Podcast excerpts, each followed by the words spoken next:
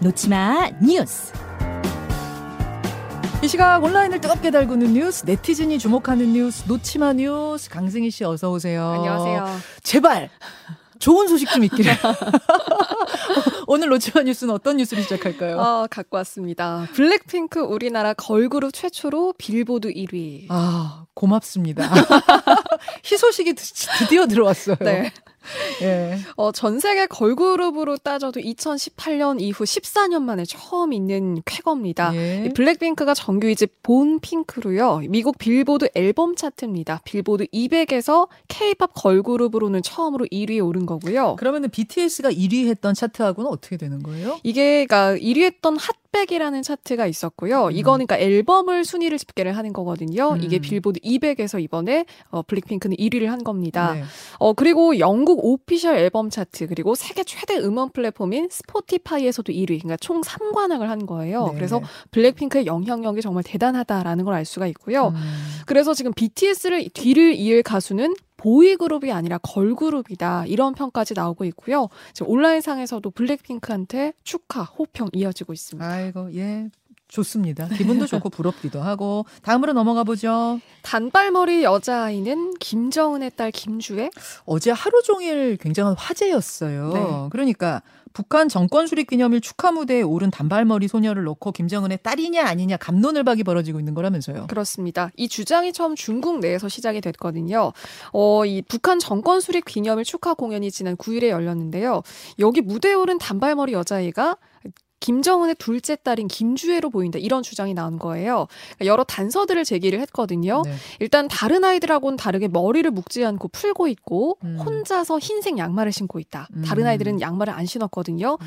그리고 김정은의 부인 리설주가 유독 이 단발머리 소녀를 공연이 끝나고 좀 챙기는 것 같았다.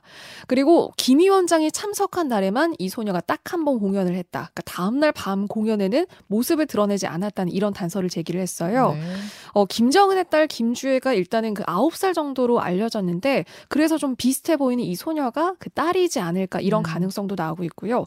그런데 일단 우리 정부는 여기에 대해서 좀 신중한 입장이에요. 음. 그러니까 여러 정황을 지금 분석 중이지만 이 보안상으로 김정은의 자녀를 공개석상에 등장시킬 가능성은 좀 낮다. 그렇죠. 이런 이야기입니다. 그렇죠. 위험해질 수도 네. 있기 때문에 그런 적이 한 번도 없었기 때문에 네.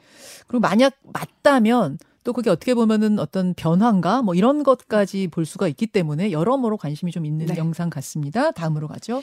5,900원짜리 족발 먹은 편의점 직원은 무죄.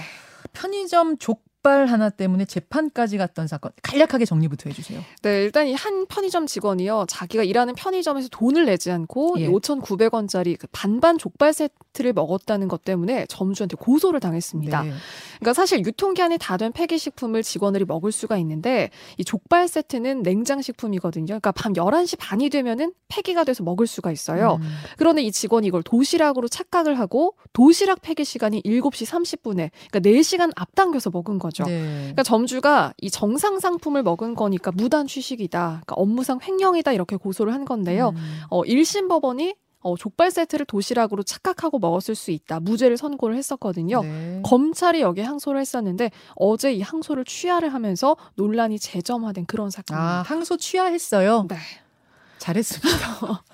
잘했습니다. 굉장히 논란이 뜨거웠습니다. 여론은 그. 어때요? 여론은? 일단 여론은 그때 당시에도 직원 교육을 좀 다시 시키면 될 것을 이렇게 음. 재판까지 5,900원 때문에 재판까지 갈 일이냐. 그러니까 이 직원의 좀 피해가 그러니까 좀 상처가 컸을 것 같다. 좀 네. 이런 이것도 있었고요. 그래요.